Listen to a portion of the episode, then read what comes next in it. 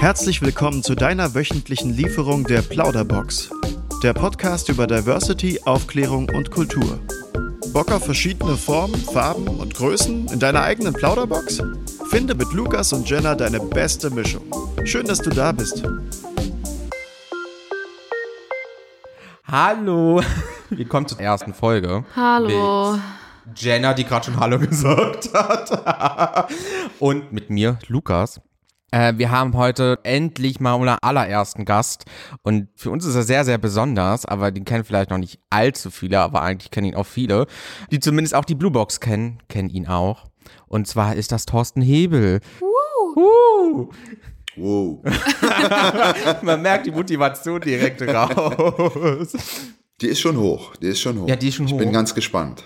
Wir sind auch sehr gespannt, was für ein lockeres und spannendes Gespräch das ja auf jeden Fall wird.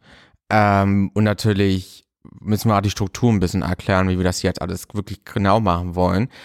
Und zwar fangen wir immer an mit unserem Interview, mit einem wunderschönen Freundebuch, was hoffentlich auch irgendwann legendär wird, weil ganz, ganz viele Leute da reinschreiben, damit man auch wirklich jetzt weiß, nach unseren, man muss sagen, wir kennen uns schon extrem lang, gefühlt hast du uns da schon aufwachsen sehen. Ja, das nur gefühlt, das ist so. Ja, das ist so. Das ist wirklich so. Ja.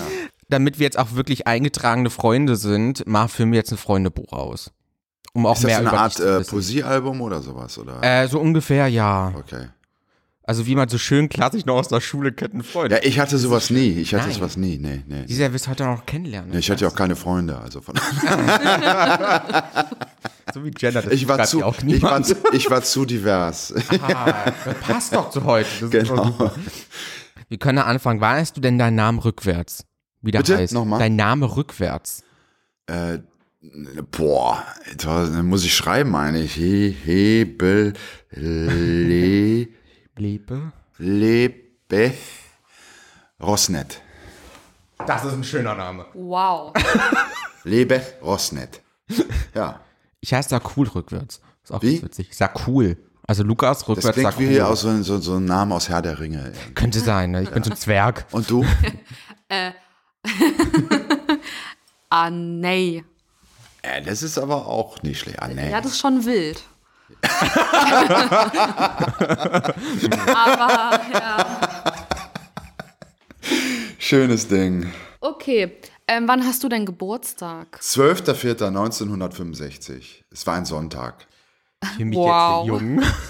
Ja, irgendwie schon. Ja, ne? Bei euch ist alles, was eine 1 vorne hat, wahrscheinlich ja, jung, das oder? Alt bin wir haben die 1 hinten. Ja. 2001. Ja, siehst du? Ja. Hast du vielleicht, also anstatt Thorsten, vielleicht einen Namen, den du eher gerne hättest? Boah, ja, da habe ich mir nie Gedanken drüber gemacht. Ich hatte auch nie Spitznamen, interessanterweise. Nee? Nein. Da habe ich mich immer geärgert eigentlich. Weil alle hatten so coole Spitznamen wie Möhre oder Klotze oder was weiß ich. Ich bin immer nur Thorsten. Ab und zu mal Totti, aber das war nicht wirklich etabliert. Das stimmt eigentlich. Eigentlich war es immer Thorsten. Ja. Oder Hebel. Ja, genau. Der Hebel kommt. Aber nicht stimmt. Ansonsten gab es nicht wirklich einen Spitznamen. Nee. Also nicht, dass ich wüsste, also außer halt Hebel, aber... Also wie mich die anderen nennen, weiß ich ja nicht. Ne? Da kommen wir jetzt egal. Okay, wo wohnst du denn? Ich wohne in Berlin, im Prenzlauer Berg. Wow. Bist du da auch aufgewachsen? Nee. Ich bin aufgewachsen in einer relativ kleinen Stadt in der Nähe von Köln. Gummersbach heißt die. Und so damals hatten die so 70.000 Einwohner. Heute wahrscheinlich mit Eingemeindungen so 200.000 oder so. Also bin jetzt ist trotzdem Kaff? Ja. Ist ein Kaff. Eine Kleinstadt, oder? Ja, eine piefige oberbergische Kleinstadt. Oh, schön. Man sagt immer dicker Kopf, platte Füße. Kommt daher. Wie kann man dich erreichen? Innerlich, emotional oder? Kommt digital. Drauf an, wie du die Frage für dich selber definierst. Ja. Also, ich möchte zweigeteilte Antworten. Ich bin nicht so der soziale König. Also, am besten ruft man mich an. Zweites wäre so entweder eine Nachricht über WhatsApp, Telegram oder SMS. Und dann wird's schwierig, ne? Und emotional kann man mich am besten mit Authentizität erreichen. Und wenn Leute echt sind, ich mag das gar nicht, wenn man so gekünstelt daherkommt oder nee, ich mag real Leute, also Leute, die zu dem stehen, was sie wirklich sind. Das mag ich. Das war meine Antwort. Kann man nichts mehr hinzufügen. Doch, da gäbe es viel. Ja, gut, da steht. Ich könnte jetzt nicht mehr hinzufügen. Das Warum ist nämlich vielleicht ganz entscheidend. Also ich habe mich in den letzten 2-3 Jahren tatsächlich sehr, sehr viel damit beschäftigt, warum sind die Dinge so, wie sie sind. Und es hat tatsächlich was mit den sogenannten Vibes zu tun, die ihr wahrscheinlich auch kennt. Der hat gute Vibes oder schlechte Vibes oder der erreicht mich oder die erreicht mich nicht. Und das ist tatsächlich physikalisch nachweisbar. Durch elektromagnetische Felder, die man aussendet und so weiter, wer uns erreicht und wer uns nicht erreicht. Und die höchste Form dieser Connection ist tatsächlich, wenn man authentisch ist, weil da die Schwingungen, es gibt sogenannte Gamma- und Beta-Strahlen und so weiter, am besten connecten und man fühlt sich berührt innerlich. Unsere Seele ist quasi so eine serielle Schnittstelle wie beim Handy, wo man so Connection hat oder nicht. Und deshalb ist das bei uns fast allen so, ne? Das Echtes uns bewegt und erreicht. Ja. Ja, das ist so, ja. Das ist immer so schwierig, bei dir irgendwas halt noch zu sagen, weil man ist einfach irgendwie inspiriert einerseits und man ist so. Ja, ich kann ja auch dumme antworten, wenn es ist also, pass mal auf, ich stell die Frage nochmal bitte. Wie erreicht man dich? Wie erreicht man dich? Ja, wenn ich wach bin. Ja, so kann man nicht auch Jenna dann erreichen. Das ist auch okay, wir machen mal lieber ganz schnell weiter. Ja, genau. Die nächste Frage ist, woher kennst du uns? Euch kenne ich natürlich aus der blu:boks und das ist fast ungefähr zeitgleich, ne? Also ungefähr. Ladies first, deshalb fange ich mit dir an. Jenna, du warst ein Kind, eines der ersten Kinder in der blu:boks.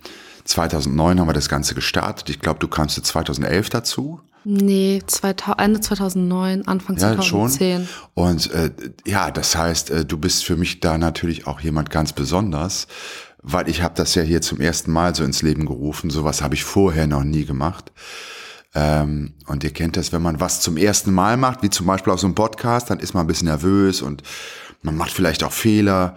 Aber wenn man einen Fehler am Kind macht, das heißt mit den Menschen, mit denen man arbeitet, dann ist das schwerwiegend, das ist nicht einfach. Und deshalb war ich sehr nervös und deshalb seid ihr beide mir aber auch ganz besonders wertvoll.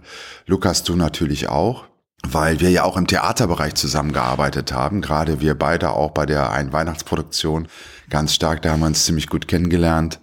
Und ihr habt tatsächlich... Jetzt muss ich sehen, dass ich nicht emotional werde. Aber schon einen besonderen Platz in meinem Herzen. Oh. Wir wussten schon, dass die Folge emotional wird. Oh, ja. Kurz verdauen. Aber das ist dann, das Echte, das müssen wir gar nicht verdauen, sondern wir dürfen so sein, wie wir sind. Und wenn wir weinen, dann weinen wir. Und wenn wir lachen, dann lachen wir. Und wenn wir manchmal albern sind, dann sind wir albern. Und das gehört alles dazu.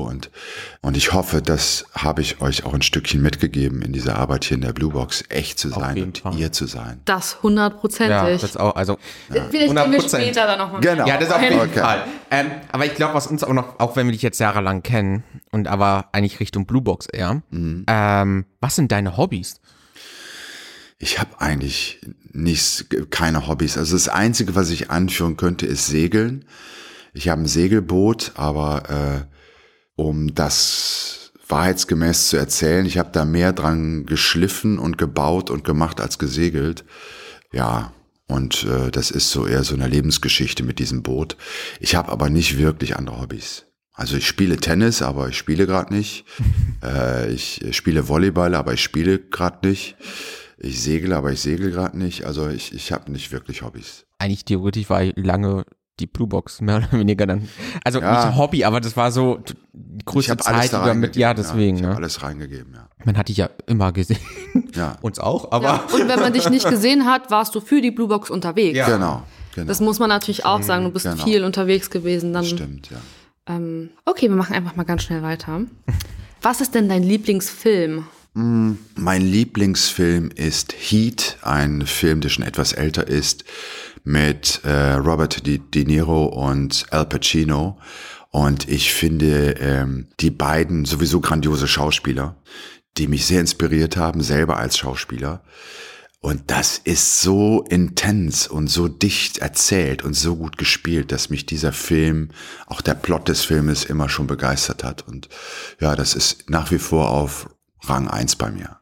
Und Herr der Gezeiten ist auch nicht schlecht, Nick Nolte und Barbara Streisand, glaube ich. Die aber es sind alles so ältere Filme, aber liegt daran, weil ich schon älter bin. Wenn wir schon dabei sind bei Filmen, dann gehen wir auch mal kurz oder schwappen rüber zu Serien. Hast du da deine Lieblingsserie? Ja, also ich habe jetzt tatsächlich eine neue Serie, die ich aktuell schaue. Die hat mir der Carsten Stier empfohlen. Und das ist This Is Us. Eine Familienserie, auch mit unterschiedlichen, diversen Charakteren, die sich unterschiedlich entwickeln.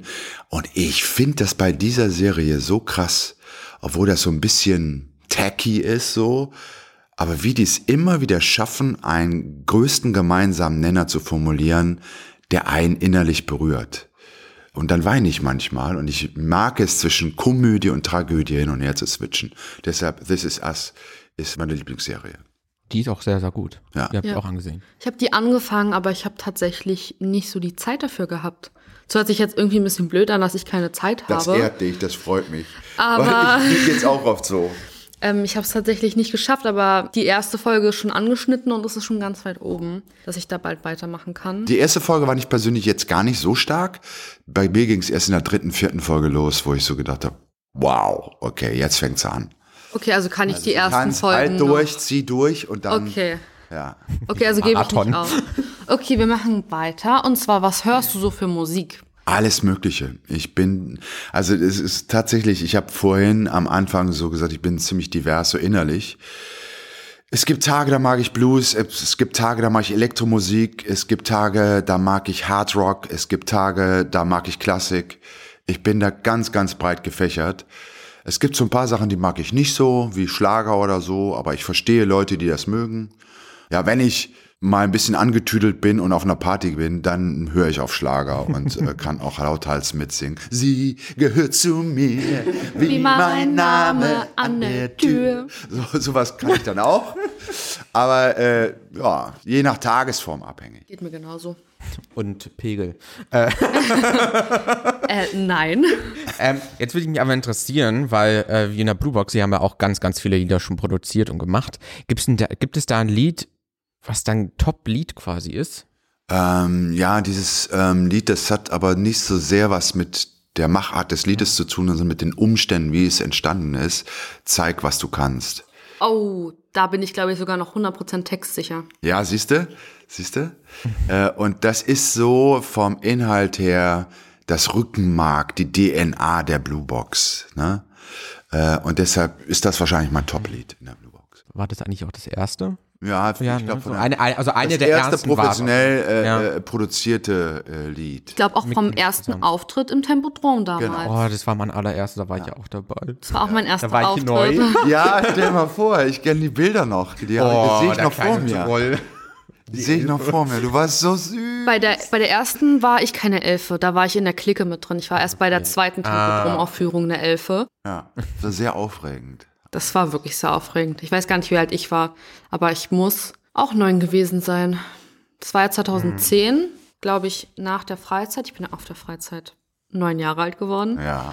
Dann muss ich auch 9 gewesen sein. Es war auf jeden Fall super aufregend. Ja, auch alles zum ersten Mal gemacht und so. Und das hat uns alle ziemlich angekickt, so. Hat trotzdem echt viel Spaß gemacht und war prägend. Ja. Hat für die Kindheit so, ne? Das war. Und ich glaube, auch wenn dieser Auftritt daneben gegangen wäre, also ich habe ja noch nie das Tempodrom angemietet oder so, verstehst du? Da gehst du als relativ, ich sag mal, fast als Privatperson dahin und sagst, guten Tag, ich möchte gerne das Tempodrom, und die sagen, Tempodrom mieten, und die sagen, ja, wo kommen sie denn her? Wer sind sie? Ja, wir haben gerade erst angefangen, wir wissen nicht, ob Zuschauer kommen, wir wissen auch nicht, ob das funktioniert, was wir hier machen, aber wir bezahlen jetzt mal eine Stange Geld, um diesen Saal zu mieten. Und das war aufregend. Sehr, sehr aufregend. Aber ihr habt performt. Und das war einfach geil. Also man muss also auch sagen, wir waren da noch Teilnehmer, da hat man diesen ganzen Stress, der da zur Anmietung und was nicht alles zur Produktion dazugehört, noch nie so richtig miterlebt, außer halt dann auf der Bühne zu stehen und da zu performen. Aber was dahinter noch alles passiert, auch diese ganzen Gelder, also es ist ja so als spendenbasierte Organisation jetzt auch nicht immer einfach, dann so ein paar tausend Euro für so eine Raummiete oder sowas. Und vor allen Dingen, das wissen die meisten ja nicht, ne? Normalerweise hat man Geld und macht was damit. Wir hatten eine Vision und eine Idee und haben dann gebucht und dann erst das Geld besorgt. Verstehst du? Also das ist nochmal ein ganz anderer Stresslevel, als wenn du Geld hast und sagst, was können wir mit diesem Budget machen? Darf man einfach mal kurz fragen, das ist ja eh schon so lange her, das interessiert mich, wie viel kostet dann so ein Raum im Tempodrom? Naja, also das war ein Special Deal, ich bin ja relativ gut da drin, Menschen davon zu überzeugen, dass das was Gutes ist, was sie da machen. Und das hat am Tag, glaube ich, 1.800 gekostet. Oh. Aber das geht ja noch. Ja, das ging noch. War 3 Tage da, ne? Ja, die haben uns einen guten Deal gemacht. Danke nochmal an das Tempodrom. Also man muss sagen, das war auch der kleine Saal, nicht dieser riesen, diese riesen Halle da eigentlich schon. Aber das war mit allem drum und dran, mit Security und allem drum und dran. Okay, also das ist auch natürlich... Das ist echt ein Schnäpperchen. Ja. Aber ich muss jetzt nochmal kurz was einwenden. Ich habe immer noch dieses eine Bild vor meinen Augen, wo ich witzigerweise, ich weiß gar nicht warum, da waren wir noch im City Point Center, da war ich bei dir auf dem Rücken drauf. Und ich denke mir gerade so, ja, wenn wir heute das nachstellen, würde das nicht funktionieren. Aber das ist so krass, einfach, das war einfach so, wo man noch so denkt, so, man muss echt sagen, du warst... Warum funktioniert das nicht? Das möchte ich jetzt direkt live einmal machen. Einmal, nee, bitte. Oh Gott. Komm, das probieren wir jetzt live. Ich habe Angst. Was du siehst. Okay. Also Lucas probiert, auf Thorstens Rücken zu gehen. Komm. Lucas ist auf Thorstens Rücken. Funktioniert's oder funktioniert's? Es funktioniert. Gott, siehst du. Okay, es hat funktioniert. Also niemals sagen, Dinge funktionieren nicht. Ich sage heute gar nichts mehr. Du hast schon jetzt deine Erfahrung. Also gut, jetzt ist das Bild noch live mehr jetzt eingeprägt worden. Gut, da war ich aber kleiner. Ja, definitiv. Es ist halt auch einfach schon 12 Jahre her. Ja. Wobei das City Point Center, glaube ich, nicht 12 Jahre her. Nee, dann 11 Jahre. Vor 12 Jahren war das noch ein Raum mit Teppich, Heizbänken und Ikea-Bechern. Da gab es auch nicht mal einen Stuhl. Das stimmt. Wo sind wir heute? Ohne Heizung, sondern ohne Heizung. In unserem Café. Ja, in unserem Café, in unserem eigenen Zentrum. Und das muss man auch erstmal schaffen. Ich glaube auch in der kürzester der Zeit, in 11, 12 Jahren, das bis dahin wirklich zu machen und sich zu halten auch, ne? Ja. Also es gibt auch tatsächlich 2 Dinge in meinem Leben. Ich habe ja durchaus Probleme damit, stolz auf etwas zu sein, was ich erreicht habe oder nicht erreicht habe. Aber es gibt 2 Dinge in meinem Leben und das sind einmal meine Kinder und einmal die blu:boks, also dass das sich so entwickelt hat und dass ich da helfen durfte am Anfang, dass das hier auf die Welt kommt und das dann so wächst. Das ist schon echt ein Wunder, das ist krass. Also ich meine, Jenna und ich würden uns ja auch nicht kennen, wäre die blu:boks nicht da, ne? Wahrscheinlich. Also das ist ja, ohne die blu:boks war das Leben komplett anders für uns. Ich würde alle meine Freunde eigentlich nicht kennen. Stimmt, und auch die ganzen Erfahrungen hätte ich nie gemacht. So. Also ich würde halt wahrscheinlich nicht mal die Ausbildung machen, die ich gerade mache, ohne die blu:boks. Ich würde wahrscheinlich gar nichts machen. Aber weiß ich nicht. Ich will ja jetzt auch gar nicht irgendwie über. Aber weißt du, Jenna, das ist ja genau der Punkt. Die Lebensphilosophie, dass wenn man eine Wirklichkeit in das Leben eines Kindes reinspricht, also nicht so sehr, wie man aufgewachsen ist, da kommen so viele Faktoren, die dem Kind sagen, dass es vielleicht nicht gut ist oder dass es zu dick, zu dünn, zu groß, zu klein, nicht begabt genug ist und so weiter. Und meine Aufgabe habe ich immer daran gesehen, das Talent in den Kindern zu sehen und das dann in das Leben reinzusprechen. Und gerade bei dir, deine Wandlung von diesem schüchternen, relativ nicht, wie heißt das Gegenteil von selbstbewusst, unselbstbewusst, nicht selbstbewusst, wie auch immer, und dann zu sehen, was für eine Wandlung du gemacht hast, das ist schon also enormst krass toll. Und selbst wenn die Geschichte der blu:boks heute zu Ende wäre, hat es sich gelohnt. Das stimmt. Aber ich hoffe, dass es nicht zu Ende ist. Nö, wir und dass ich hier noch bis zur Rente arbeiten werde. Also ich glaube, wenn wir das bis jetzt geschafft haben, dann ist eh nicht mehr aufzuhalten. Ne? Also das stimmt. Und ich glaube auch bei der jetzigen Leitung und so, da ist eine Zukunft möglich, die weit über deine Rente hinausgeht. Oh, Mist. Bis wir dann die Leitung. Ja, wer weiß. Wer weiß schon, was kommt. Ich bewerbe mich schon mal. Never say never. Du hast es gerade gesehen mit dem Rücken und so und tragen. Ja. Was wir im Kopf manchmal ausschließen, ist in der Wirklichkeit durchaus zu machen, wenn man es einfach tut. Ich schließe es nicht aus. Ne? Ich bin voll ehrlich, ich schließe es nicht aus. Genau. Das ist mein Ziel. Sehr gut. Irgendwann. Also ich will erstmal noch ein bisschen erwachsener werden. Aber das freut mich sehr. Aber halt das innere Kind. Das innere Kind werde ich nie verlieren. Ganz der blu:boks sowieso nicht. Wichtigste Aufgabe im Leben, ja. Mhm. Nee, das stimmt. Okay, was hast du immer dabei? In der Regel eine Hose. Das hoffe ich doch. Und mein Handy und ja, sonst, was habe ich sonst noch dabei? Ja, sonst fällt mir nichts ein. Ich wollte sowas sagen wie Würde oder sowas, aber das hatte ich tatsächlich manchmal nicht dabei in meinem Leben. Und dann habe ich mich in irgendwelche Abhängigkeiten oder in irgendwelche Co-Abhängigkeiten begeben und das war dann nicht so cool. Also von daher möchte ich so platt antworten, eine Hose und ein Handy hatte ich fast immer dabei. Okay, das freut mich zu hören. Immer eine Hose, das fand ich schön. Was kannst du so richtig gut? Ich kann so richtig gut in Live-Beziehung mit Menschen sein. Also ich bin nicht so gut darin, die Zukunft zu konzipieren, aber ich bin, glaube ich, gut in der Gegenwart mit Menschen zu sein und ganz da zu sein, 100% da zu sein. Das kann ich gut. Das stimmt auf jeden Fall. Also, aber jetzt auch mal die andere Richtung. Was kannst du denn überhaupt gar nicht gut? Ich kann nicht so gut strukturiert planen für die Zukunft. Ich hasse Excel-Tabellen. Ich hasse alles, was mit Mathematik, Zahlen und Systemen zu tun hat. Ich kann nicht so gut gehorchen. Bin innerlich so ein kleiner Rebell und denke immer, wenn Leute mir was sagen, das geht nicht, ich sage, warum eigentlich nicht? Wer sagt, also ich kann nicht so gut folgen. Das kann ich nicht so gut.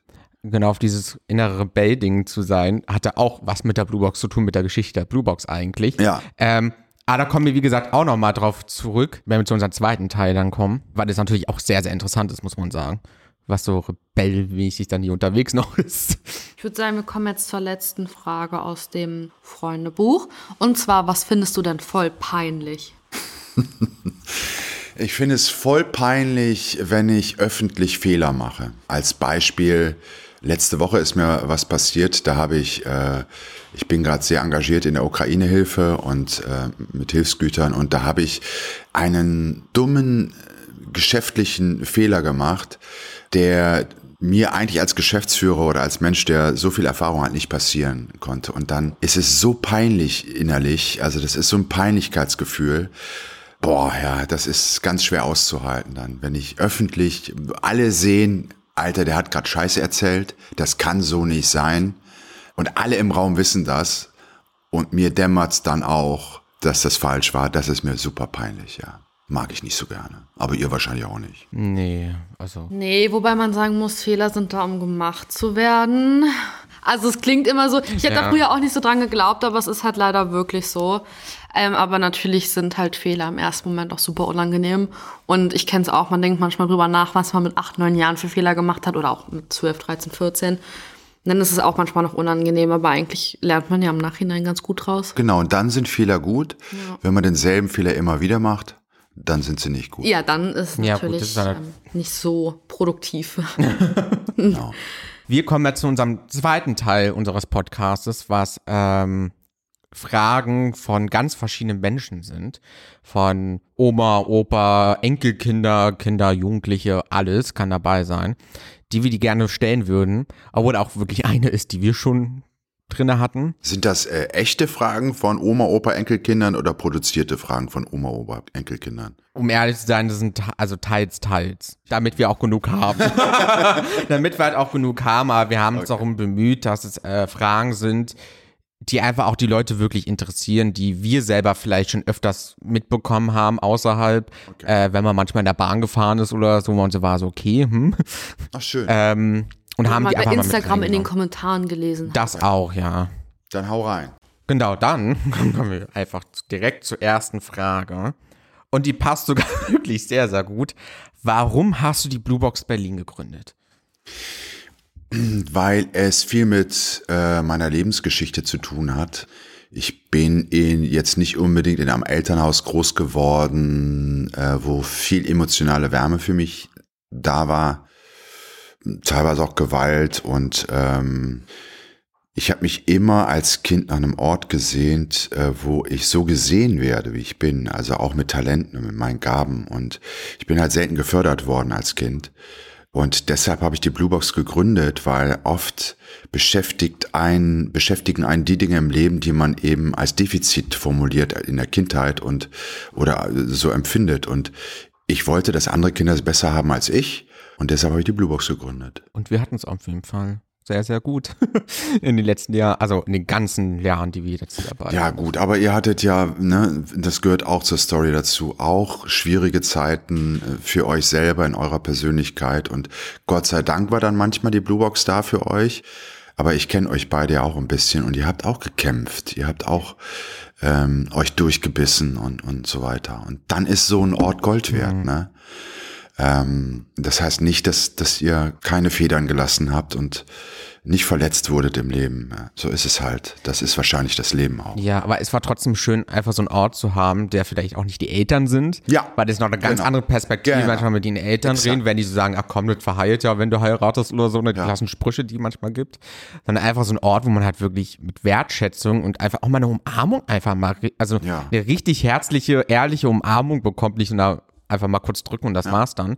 Und dass man merkt, ja, man ist hier wirklich, man darf hier so sein, wie man sein mag, solange man halt jemanden anders irgendwie noch verletzt mit. Mhm. Und das ist halt so schön, dass es so einen Freiraum einfach gibt und dass man seine kreativen Sachen einfach rausbringen darf. Weil ich zum Beispiel, ich habe nie Bock auf Sport gehabt oder sonstiges. Ich war beim Fußball, ich war beim Rennrad, aber wenn die Trainer mich anschreien, dann denke ich mir, nee, ich will nicht angeschrien werden von irgendeinem Erwachsenen, der denkt, fahr schneller, schieß weiter, schieß kräftiger und sowas alles. Kann ich nachvollziehen. Und weil ich war schon immer so kreativer Typ irgendwie. Ja, stimmt. Und das war dann schön, dann einfach die blu:boks zu haben, wo man es alles wirklich professionell auch begleitet, einfach ausüben konnte und so, ne? Also.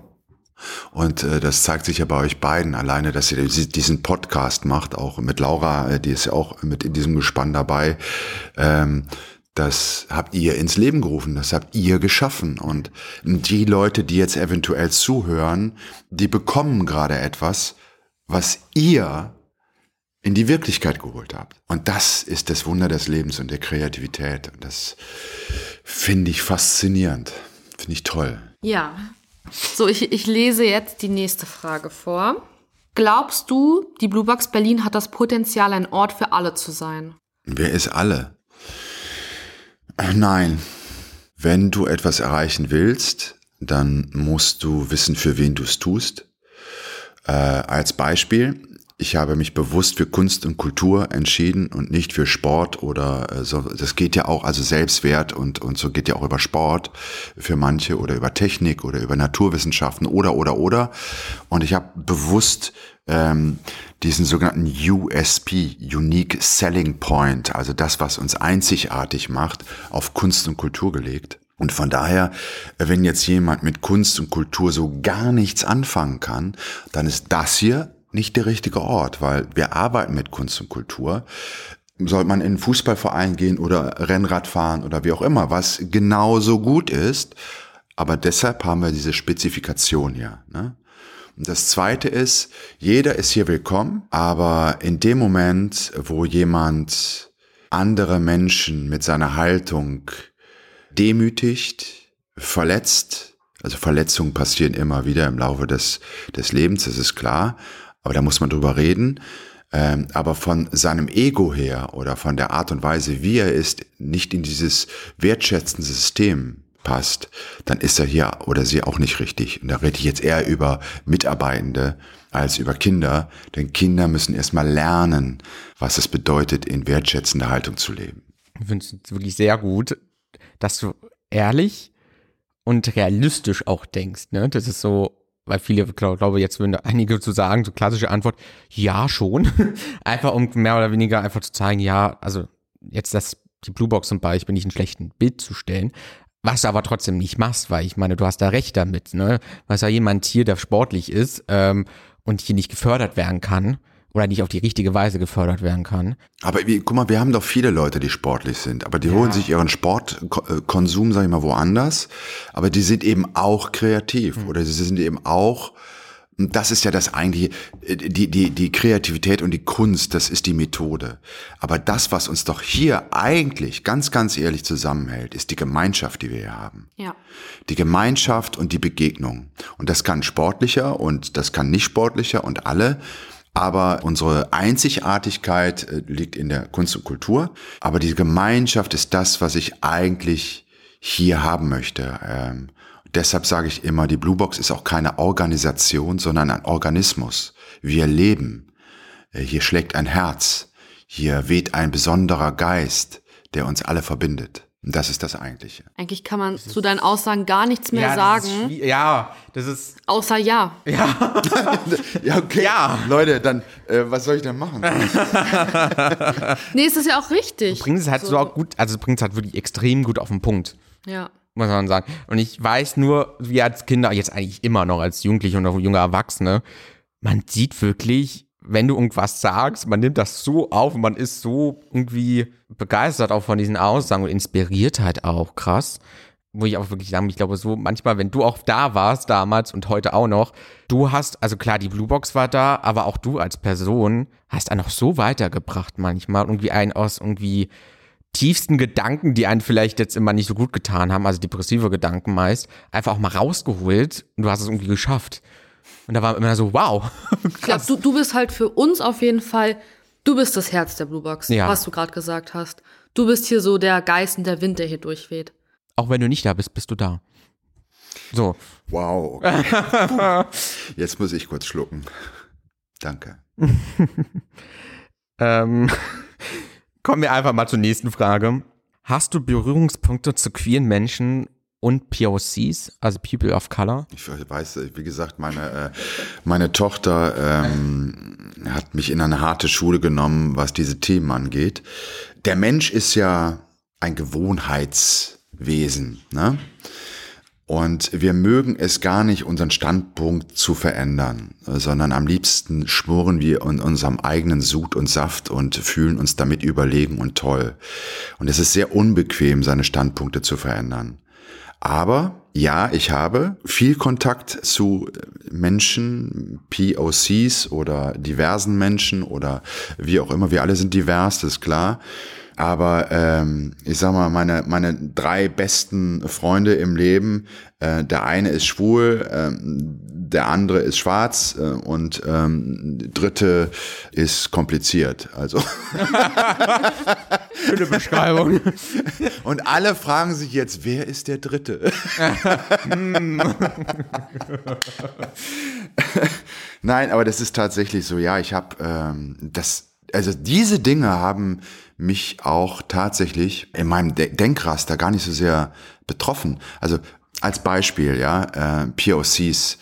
Ich habe hier in Amerika studiert, ne? Und der Rassismus in Amerika ist ein anderer, als er hier ist. Und zwar ein viel, viel offensichtlicherer und krasserer. Und ich war in den Ende der 80er Jahre auf einer Schauspielschule dort und wir haben eine Tour gemacht und wir hatten in unserem Team eine Schwarze aus Jamaika oder ich weiß auch nicht, wo sie genau herkam, ganz ehrlich gesagt. Und ich hab gar nicht bemerkt, dass sie schwarz ist, verstehst du?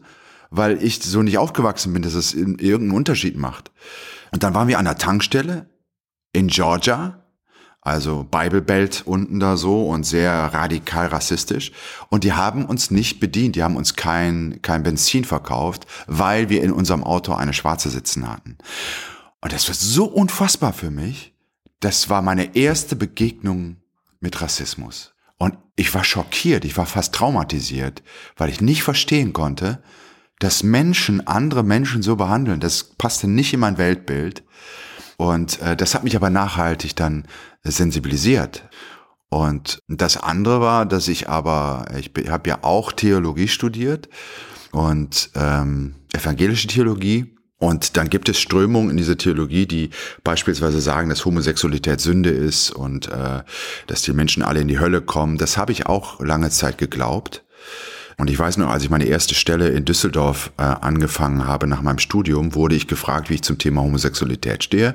Und da habe ich dann vor diesem Gremium gesagt, das ist Sünde und ich befürworte das nicht und ich bin dagegen. Kurze Zeit später war einer meiner damaligen besten Freunde, wir haben uns da befreundet und es stellte sich raus, dass er schwul war. Und ich hatte ihn aber schon in meinem Herzen als Freund.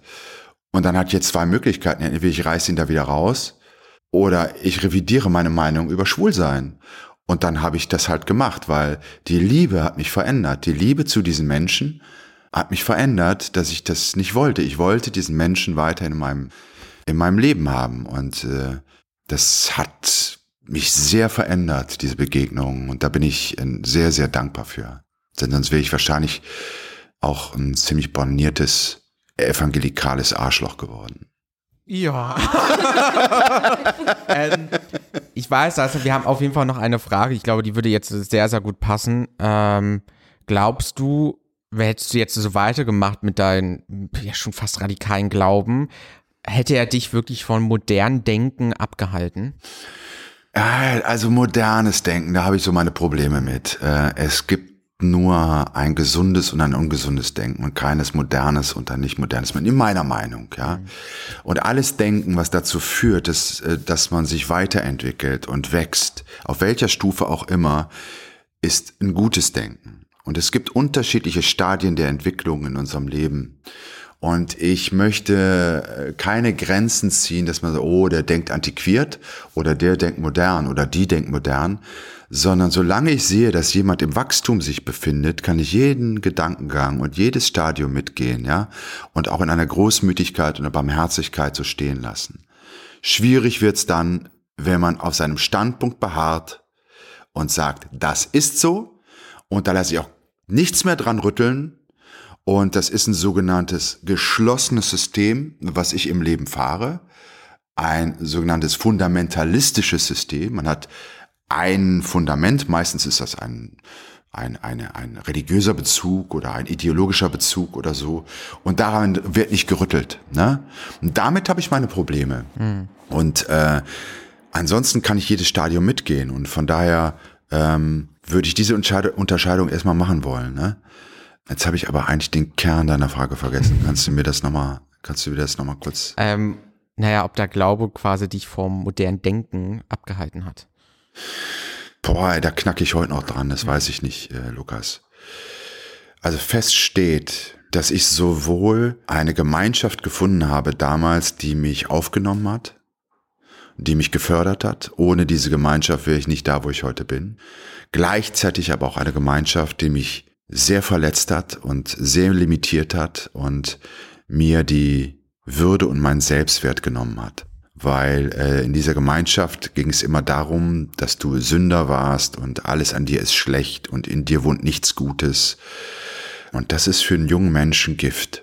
Versus blu:boks, wo ich sage, in dir wohnt was Gutes und du bist gut und du hast Talente. Da seht ihr diese diametrale Unterschiedlichkeit zwischen dem, wie ich aufgewachsen bin und was ich versucht habe, jetzt zu schaffen. Ich weiß nicht, was aus mir geworden wäre, wenn. Das ist auch müßig, darüber nachzudenken.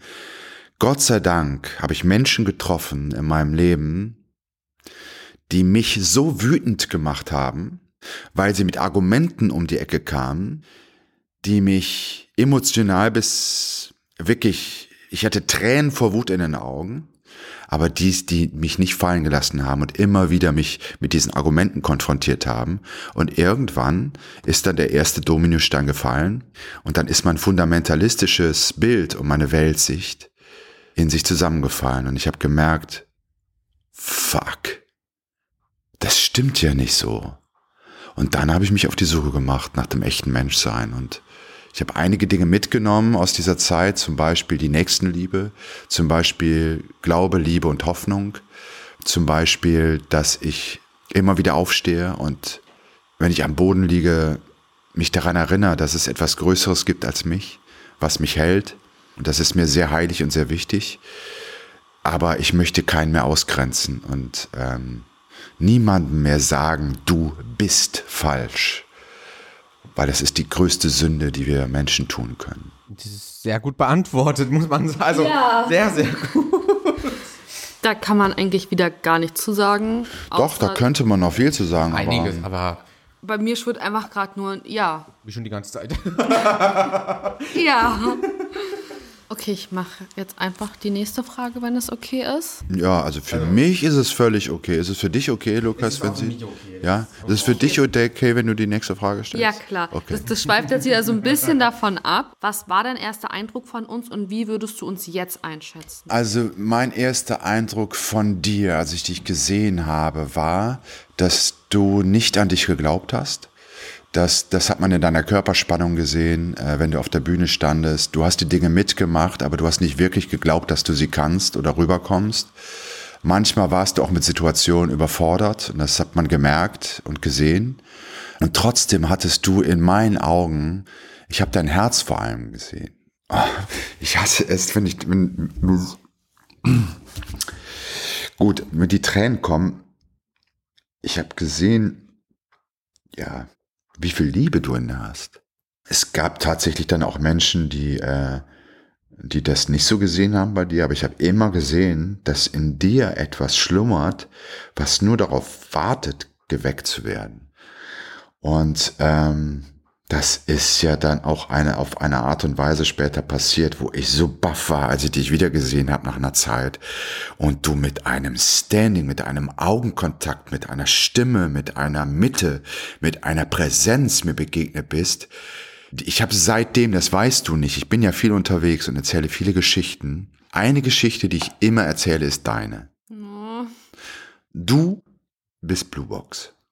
Auftauchen. Das muss ich jetzt auch. Ja, dann ist es so. Dann weinen wir halt alle zusammen. Aber that's the point, weißt du? Was ist falsch daran, zu weinen? Was ist falsch an Weichheit? Was ist falsch an Sanftheit? Was ist falsch an Zärtlichkeit? Was ist falsch an Verletzlichkeit?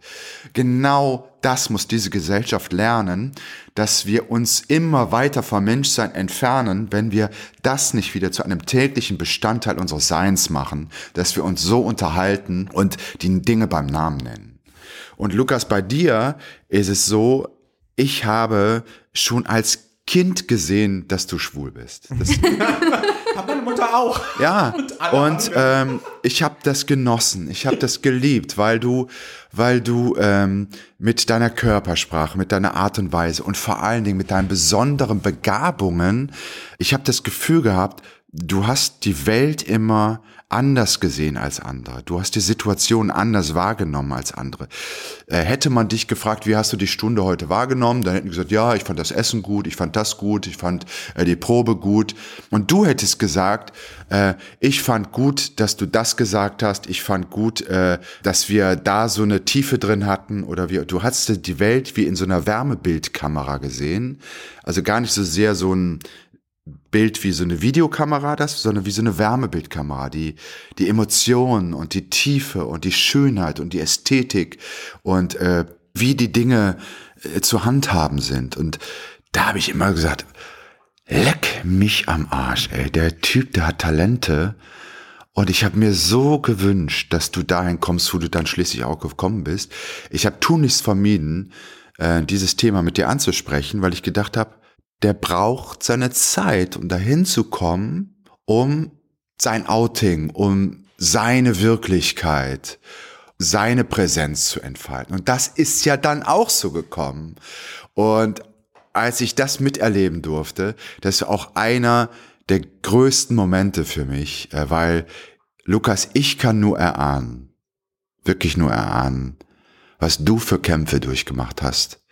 Und wie einsam du dich manchmal gefühlt hast. Und wie missverstanden du dich manchmal gefühlt hast. Und wie abgelehnt du dich manchmal gefühlt hast. Und ich habe oft das Gefühl gehabt bei dir, du hast gelebt wie so ein Tropfen Öl im Wassertank. Du warst dabei, aber nie wirklich so Teil davon. Du hast dich nicht so gefühlt. Und dann kam der Punkt und dann hast du Initiative ergriffen, dann hast du Verantwortung übernommen und du bist aufgeblüht, Alter. Oh.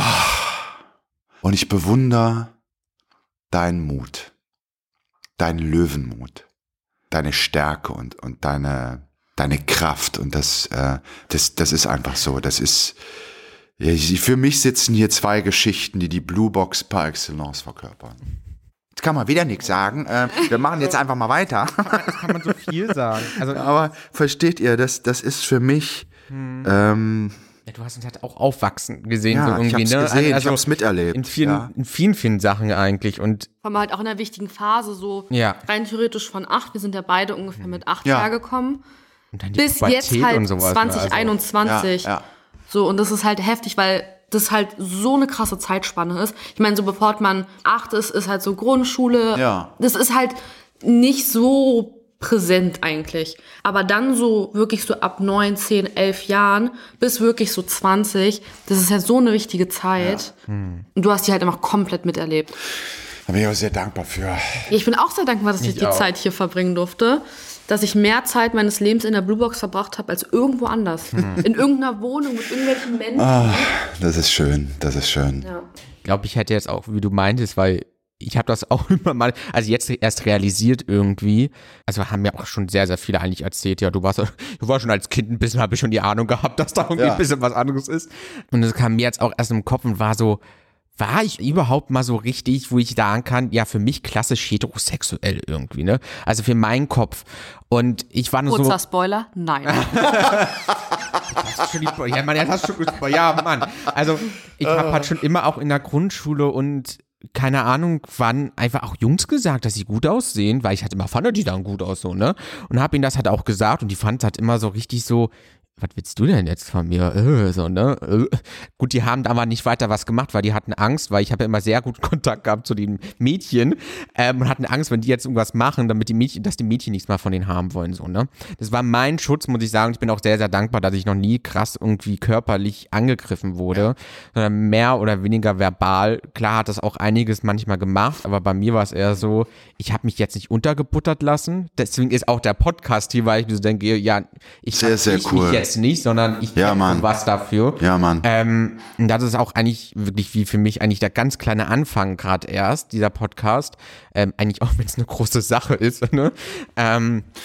Lukas, das ist eine große Sache. Weißt du, ich habe in Fernsehstudios gestanden, ich habe vor 20.000 Leuten gestanden.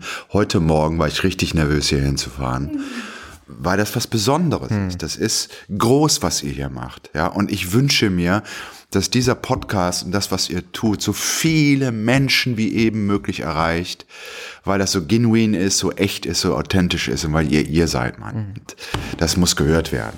Na, ich will damit auch eigentlich auch gleichzeitig zeigen, dadurch, dass die GästInnen, die herkommen, in Lichtenberg am Roedernplatz auch zeigen, Lichtenberg ist nicht einfach nur diese... wie viele sagen, hier sind Nazis und Sonstiges. Ich denke mir so, nee, klar sind das vielleicht die am lautesten sind, aber die sind auch die wenigstens gefühlt hier. Hier gibt es Menschen, die schwul, lesbisch, POCs und Sonstiges sind, die sich genau wegen diesen Gedanken halt nicht trauen, sich öffentlich zu zeigen, zu sein wollen, wie sie halt sind.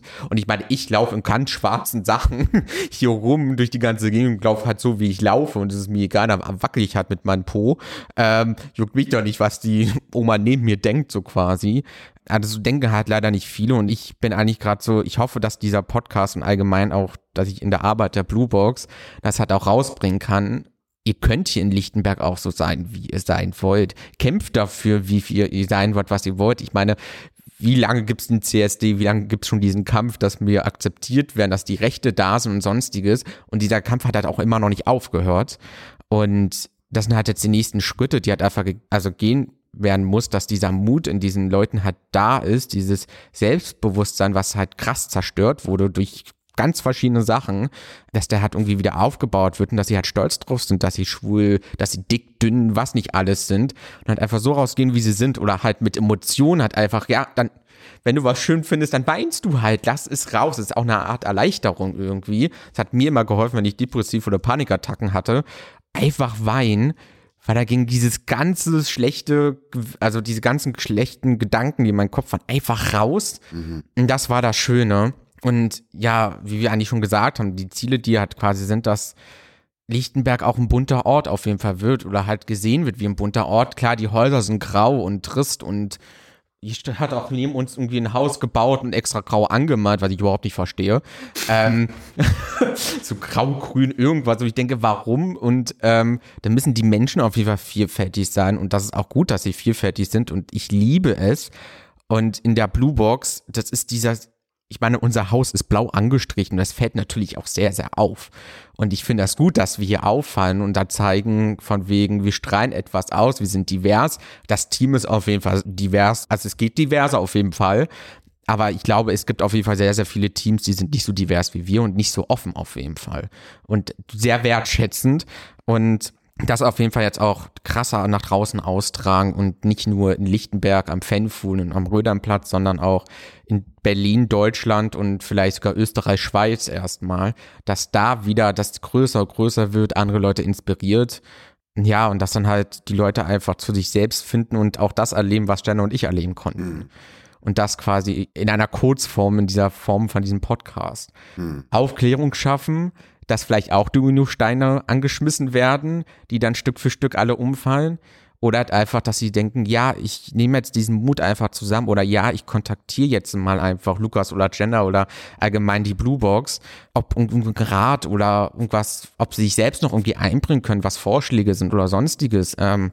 Ja, oder selbst einfach mal Interesse dann zeigen, ja, ich will auch gerne im Podcast drinne sein, weil wir auch wirklich jetzt im Moment gerade da sind, wir wollen den weitermachen, weil wir den auch wirklich sehr wichtig finden. Und ich hoffe, das bringt es auch wirklich und dass ihn auch wirklich viele, viele anhören. Ja, also ich glaube auch, dass es deutschlandweit von Relevanz ist. Ja. Das auf jeden Fall. Am meisten in Corona-Zeiten ist zu viel eingebrochen. Diese ganze Sichtbarkeit war nicht mehr da, die da sein sollte. So doof es klingt, klar ist Corona wichtig und also ein wichtiges Thema, was politisch gesehen werden muss. Aber dafür wurden das alles andere, alle Minderheitsgruppen mehr oder weniger nach hinten geschoben. Diese Clubszene, die in Berlin ganz, ganz wichtig ist für die queere Szene und für allgemein, weil es einfach Orte sind, wo man selbst sein kann, wie man gerne will, alle Freiheiten mehr oder weniger haben kann, waren halt zu und da waren sie halt zu Hause mit ihren Gedanken und das war es dann auch wieder, waren sie auch wieder alleine so, ne?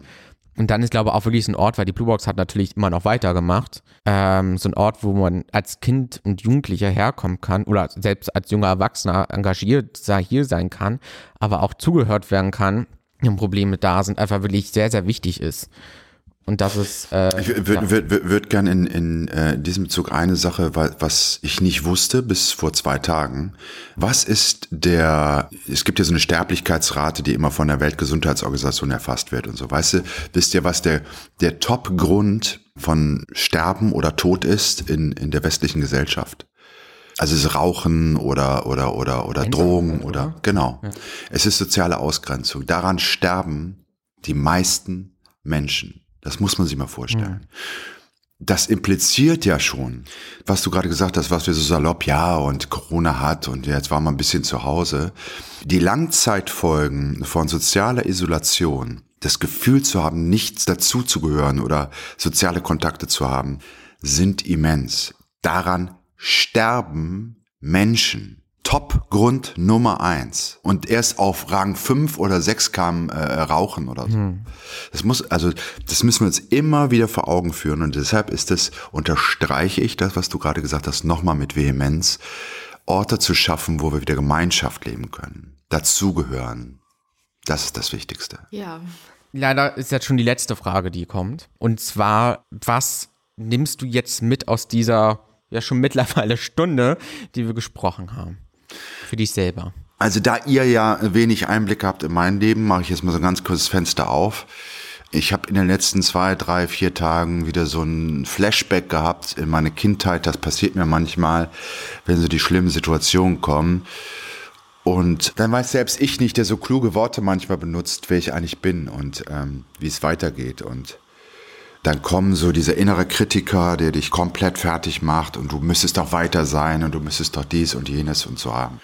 Was ich mitnehme ist, dass ich in euch sehe, in euch beiden, dadurch, dass ihr das hier so macht und so liebevoll macht und auch was ihr von euch jetzt preisgegeben habt, dass ich auch was Gutes in meinem Leben gemacht habe, was, wenn ich zurückfahre jetzt in meine Wohnung, wo ich manchmal alleine sitze, mich darauf beziehen kann und sagen, ja, und meinem inneren Kritiker sagen kann, Halt mal die Fresse, Junge.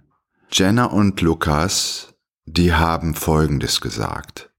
Und eure Realität, was ihr mir hier wieder gespiegelt habt, gegen meine innere Realität stellen kann und sagen kann, nein, am Ende glaube ich nicht meinem inneren Kritiker, sondern glaube ich euch beiden. Danke, dass du uns glaubst.